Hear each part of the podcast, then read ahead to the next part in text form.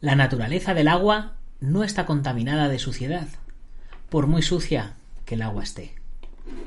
Dalai Lama. Don't concentrate on the finger or you will miss all that heavenly glow.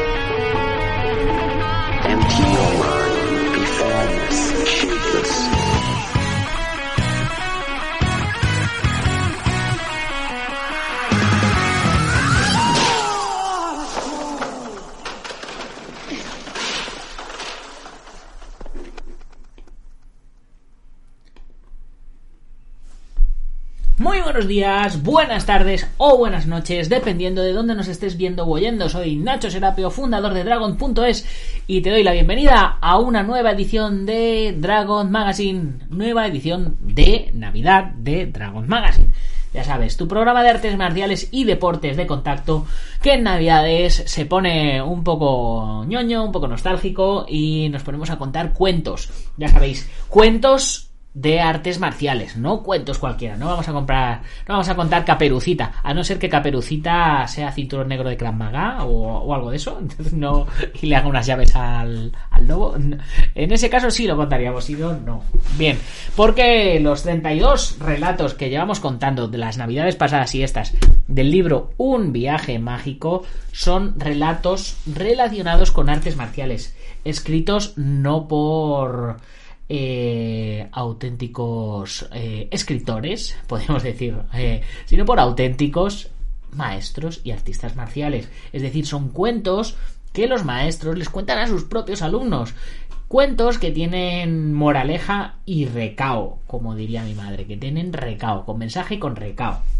En este caso, enseñanzas marciales. Por cierto, chicos, eh, sé que no tiene nada que ver con las artes marciales. Bueno, o sí, tiene mucho que ver.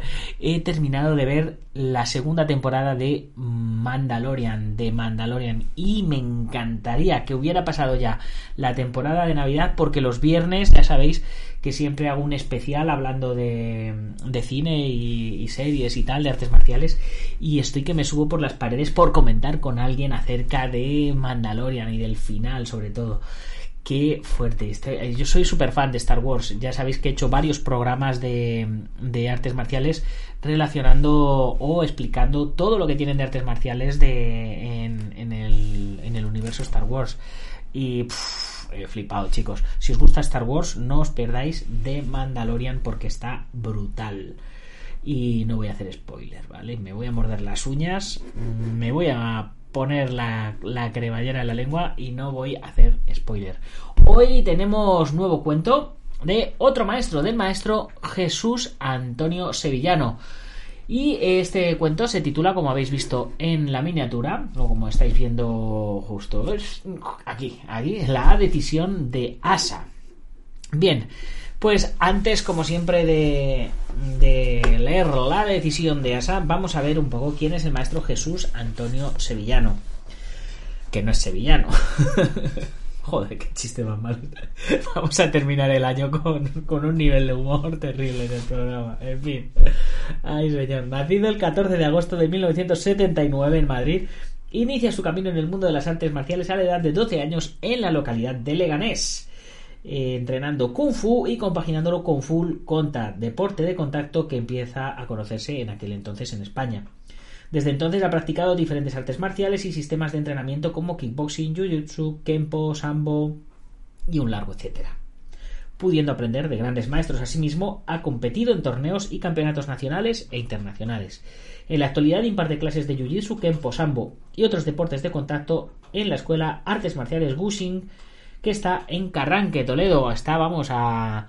¿Qué te digo yo? A 5 o 6 kilómetros de aquí. Vamos, eh, me, despisto, me paso el pueblo y llego, y llego a Carranque. Eh, asimismo, sigue analizando y desarrollando el método de defensa personal Ki Contact Jitsu, del que es creador y que ha basado en proyecciones, luxaciones, trabajo de puño y pierna, suelo, armas, etcétera Eh, además, el enfoque de su labor docente eh, respeta la formación integral de la persona y fomenta su crecimiento, enriquecimiento y evolución. Finalmente, en su calidad de técnico especialista en violencia de género, ofrece jornadas y seminarios sobre defensa personal femenina y violencia de género, así como cursos de defensa personal policial y seguridad operativa. Eh, muchas veces, o en, muchos capítulos, o muchos días, en muchas ocasiones, hablamos de, estilos inventados. De hecho, con eh, Alberto del Moral, que es miembro de la comunidad Dragón, estuvimos hablando de hacer un especial estilos inventados en España, ¿no? Y es que al final, eh, cuando eh, lo hablábamos en el programa del otro día, cuando uno empieza a, a desarrollar eh, sus, sus, propias ideas, sus propias convicciones, eh, empiezas a cuestionar, ¿no? Cuando uno, o, al contrario, cuando uno empieza a cuestionar lo que le han enseñado, empieza a tener ideas propias y empieza a, a desarrollar eh, una manera propia de pensar y de actuar, lo que al final se acaba convirtiendo en un estilo propio. Pero esto no es malo, yo creo que no es malo, eh, porque si no todos ah, seríamos clones, como en Star Wars. Eh, eh, un pintor, cuando enseñaba a pintar a, a sus aprendices, los enseñaba bajo su estilo, ¿no? Pero al final los aprendices que hacían pues iban desarrollando el estilo propio de ellos. Si no eh, no hubiéramos tenido un Dalí no hubiéramos tenido un Picasso no hubiéramos tenido eh, nada ni, eh, es que cada, cada, artista va desarrollando su manera de expresarse no y en las artes marciales pasa lo mismo. Los artistas marciales si llegan a un nivel evolutivo suficientemente alto, empiezan a cuestionarse lo que han aprendido y empiezan a enseñarlo eh, a su propia manera. ¿Qué pasa? Que hay muchas escuelas en muchos estilos que te dicen, no, no, no, no, así no es como se hace, así hay que hacerlo como lo enseñó el gran maestro fundador. Entonces dicen, ah, sí, sí, pues chao, ahí os quedáis. Pues ahora el fundador soy yo y digo que esto se así. Si en esas escuelas cogieran y dijeran, ah, qué buena, qué buena interpretación has tenido de esto, ah, me parece súper interesante, ah, me parece tal, no, eh, entonces, ¿qué pasaría? Pues pasaría que no se terminarían de crear diferentes estilos, eh, habría diferentes escuelas del mismo estilo y cada escuela pues tendría su manera de expresarse, ¿no? Al final, nadie conduce igual, nadie escribe igual, nadie dibuja igual, en fin, después de esta pequeña reflexión, vamos con la decisión de Asa. Hoy, hoy no me he puesto el, sombrero navideño. Por Dios, por Dios. Venga, vamos ahí. Ahora sí, ahora sí, ya podemos, ya podemos empezar. Érase un pequeño pueblo rodeado de naturaleza donde abundaba el agua transparente y limpia que se concentraba en un gran estanque en el que florecían cuantiosas flores de diferentes tipos, todas hermosas, y donde se encontraban colinas llenas de vegetación. El pequeño pueblo al borde del mar era paradisíaco. La vida pasaba lentamente y en él se podía respirar aire fresco a la vez que meditar en la más profunda tranquilidad. Dentro del pueblo había pequeños huertos al pie de casitas bajas donde hacían la vida los aldeanos. Era un sitio precioso y la armonía se respiraba por todos los rincones. Allí vivía una joven, de nombre Asa, con su padre, su madre y una hermana más pequeña que ella. Se la reconocía porque llevaba siempre en la cabeza, en la cabeza un kama, sombrero usado en la cultura japonesa para resguardarse del frío, hecho de paja y con forma de cono, ya sabéis, no un kama de pinchar de, las catas con camas, ¿no? sino un kama de sombrero. Era lógico que Asa fuera delgada y atlética, puesto que era imposible que se pudiera estar quieta. Era un torbellino y se pasaba. Eh, ah, y solo pensaba en saltar y subirse a los árboles, sobre todo a uno, el más grande del bosque, un cedo de gran tamaño, pues tenía muchos años. Asa era de estatura media pero con largas piernas, lo que permitía correr y saltar mejor que cualquier otro niño de su edad. También destacaba su larga melena, que casi siempre llevaba recogida para poder hacer de las suyas. Su padre habría sido un gran guerrero, se llamaba Isamu, y ella intentaba realizar algunas de las técnicas que recordaba haberle visto hacer tantas veces desde la ventana mientras él practicaba todos los días. Siempre le pedía a su padre que le permitiera entrenar artes marciales, empezar como él lo había hecho cuando tenía su edad e intentar llegar a ser como él, a lo que el padre le respondía En la vida hay que saber esperar el momento y nunca precipitarse para poder emplear correctamente. Todos los días la niña acudía a la escuela, que estaba alejada de su casa, y tenía que cruzar andando todo el pueblo. Allí iba para poder formarse, aunque lo que más deseaba era llegar a ser como su padre y esperaba ansiosa el momento de iniciarse en el mundo de las artes marciales. Su padre había aprendido con su maestro de nombre Akiyama, que había pasado la barrera de los setenta años ya, aunque su padre aseguraba que mantenía su espíritu como si fuera el de un ventañero. De camino al colegio, Asa pasaba por la puerta de la escuela del maestro de su padre. Siempre estaba abierta para que cualquier persona pudiera entrar. Ella había crecido observando cómo los demás jóvenes practicaban día a día el arte de la espada, la lanza y naturalmente la lucha cuerpo a cuerpo con las manos desnudas. Soñaba con poder alcanzar la rapidez, fuerza y destreza que mostraban los que allí se entrenaban. Eran entrenamientos muy duros, a veces de muchas horas y sin apenas un solo descanso. A pesar de esto, todos parecían disfrutar de lo que el maestro transmitía a sus alumnos. Con el paso de los días, y acompañada de su padre, se dirigió a aquella maravillosa escuela. Una vez allí, sin dudarlo un solo instante, soltó la mano del padre y cruzó la puerta llena de valor y alegría, pues había esperado largo tiempo aquel momento. Nada más entrar en ese maravilloso mundo pudo observar a todos los que estaban allí concentrados y ensayando sin respiro, y al fondo pudo ver al maestro que miraba y corregía a todo aquel que lo necesitaba. Acercándose los dos al sensei, el padre presentó a su hija. Buenos días, maestro. Esta es mi hija mayor, Asa. La traigo para que sea tu discípula y le enseñes como hiciste conmigo. Akiyama miró a la chica. Que se acerque la pequeña. Asa se acercó alegremente y plantándose delante de él le soltó. Vengo a que me enseñe. Sin mirarla, el maestro preguntó ¿De verdad quieres aprender? ¿Estás dispuesta a entrenar? Sí, completamente. El maestro levantó la mano y señaló unos asientos de piedra. Ven y siéntate conmigo. La joven se sentó frente al maestro y éste, con rostro amable y mirándola a los ojos, le preguntó ¿Cuál es tu finalidad en la vida? Quiero saber todo lo que enseña usted, contestó rápidamente la joven. El maestro la interrumpió. Con pausa, muchacha. ¿Tantas ganas tienes de recibir mis enseñanzas? Deseo empezar cuanto antes, dijo ella con anhelo. Siempre hay un principio en el camino. Lo importante es saber cuándo ha de iniciarse, comentó el anciano sin quitar la mirada del horizonte. En la escuela, la mayoría de los alumnos llevan practicando este noble arte muchos años. Casi todos habían empezado desde niños, a la edad de Asa, y muchos de ellos ya eran adultos y seguían perfeccionándose día a día. El anciano indicó a la joven Mañana empiezas. Cuando termines la escuela, comenzarás tu entrenamiento diario. No es un camino fácil, pero sí satisfactorio.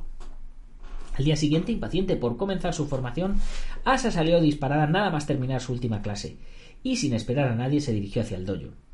Llegó lo antes que pudo y se detuvo ante la puerta de aquella escuela. Allí estaba, mirándola como si se hubiera detenido el tiempo. Casi no se creía lo que estaba haciendo. Entró decidida a empezar su primera jornada de entrenamiento y alzó la mirada buscando al sensei. Nada más verlo, se dirigió hacia él con decisión y se puso firme frente al maestro, que la miró como si estuviera esperándola. Has llegado puntual. Buen comienzo. La chica lo observaba atentamente, prestando atención a cada palabra, cada gesto de aquel sabio hacia sus alumnos. Siéntate y observa cómo entrenan. Fíjate en sus movimientos. Analiza todo lo que hacen.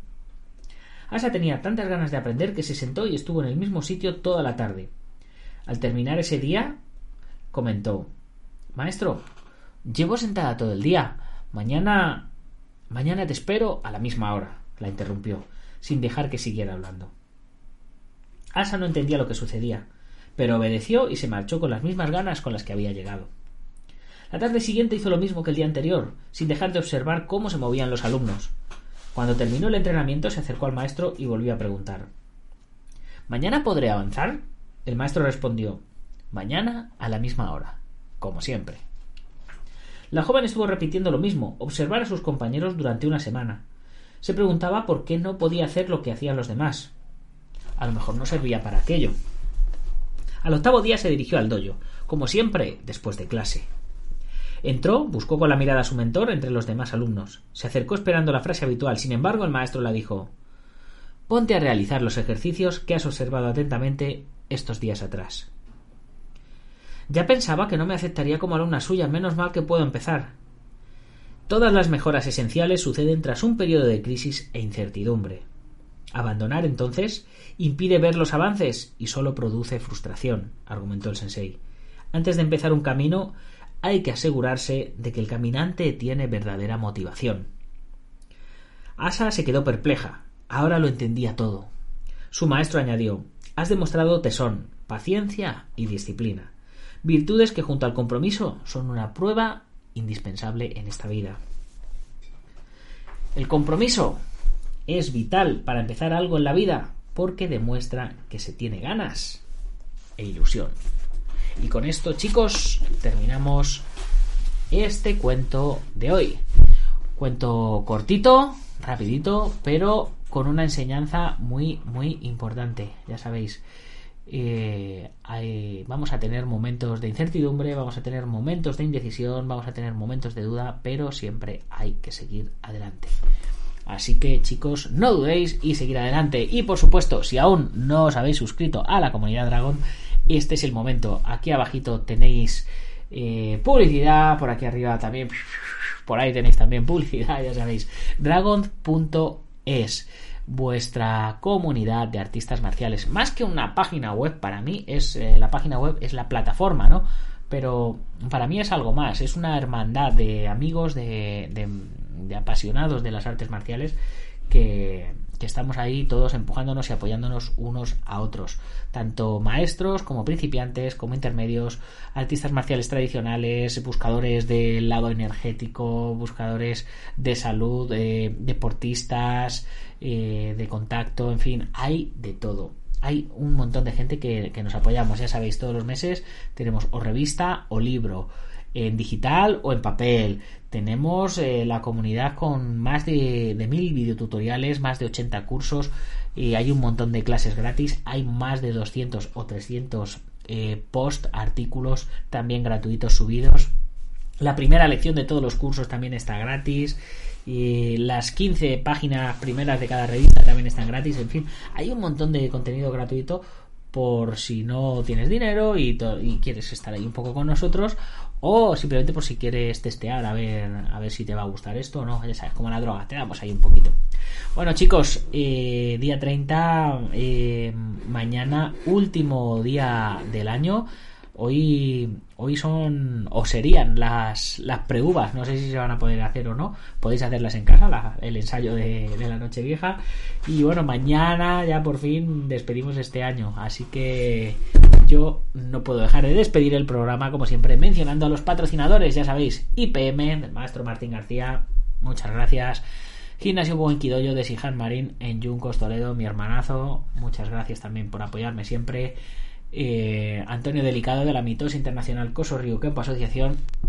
Humildad eh, ante todo. Eh, es un, ejemplo de, humildad maestro. De hecho, le llevo proponiendo una entrevista y un artículo y portada en la revista y todo un montón de tiempo. Y él me dice, no hace falta, tú sigue haciendo lo que haces, que lo haces muy bien y yo te sigo apoyando, no, no hace falta. Eh, para mí eso es, es pues garantía de calidad. Porque hay gente a la que le digo que tengo una revista y me están diciendo, ¿y cómo puedo hacer para salir en la portada? ¿sabes? Y él dice, no, no, no hace falta. Joaquín Valera de Jamillo Hapkido, también apoyándome en todas mis locuras. Gran maestro de, de apasionado del Hapkido. Y David Armendariz de Taz Academy, presidente de la Federación Valenciana de Lucha. Eh, también Mario Padilla con musclefight.com eh, que me conoce desde que era desde que era un baby y hemos este, él ha venido a los eventos que organizamos nosotros hemos ido a los que lo organiza y, y ya hemos toda la vida así. Y por supuesto Alberto Hidalgo otro otro loco que me apoya en todas las locuras muchas gracias Muchas gracias, Alberto, por, por, tu apoyo. Y Ubentex, plataforma número uno de gestión integral de torneos y de gimnasios en Estados Unidos. Y cuando digo Estados Unidos es eh, la meca de las artes marciales. Que para mí la meca ya no está en Oriente, sino está en Estados Unidos. O podemos decir que hay dos mecas, ¿vale? La, una, la americana y la oriental. ¿Quién no quiere ir a Japón o a China? Pues todos, a Tailandia, todos queremos ir. Pero a mí me flipa más Estados Unidos. Bueno, chicos, que me enrollo. Mañana más y mejor. Si te ha gustado el programa, compártelo con tus amigos y si no, compártelo con tus enemigos, pero compártelo porque compartir, amigo mío, es vivir. Mañana más y mejor. ¡Gámbaru!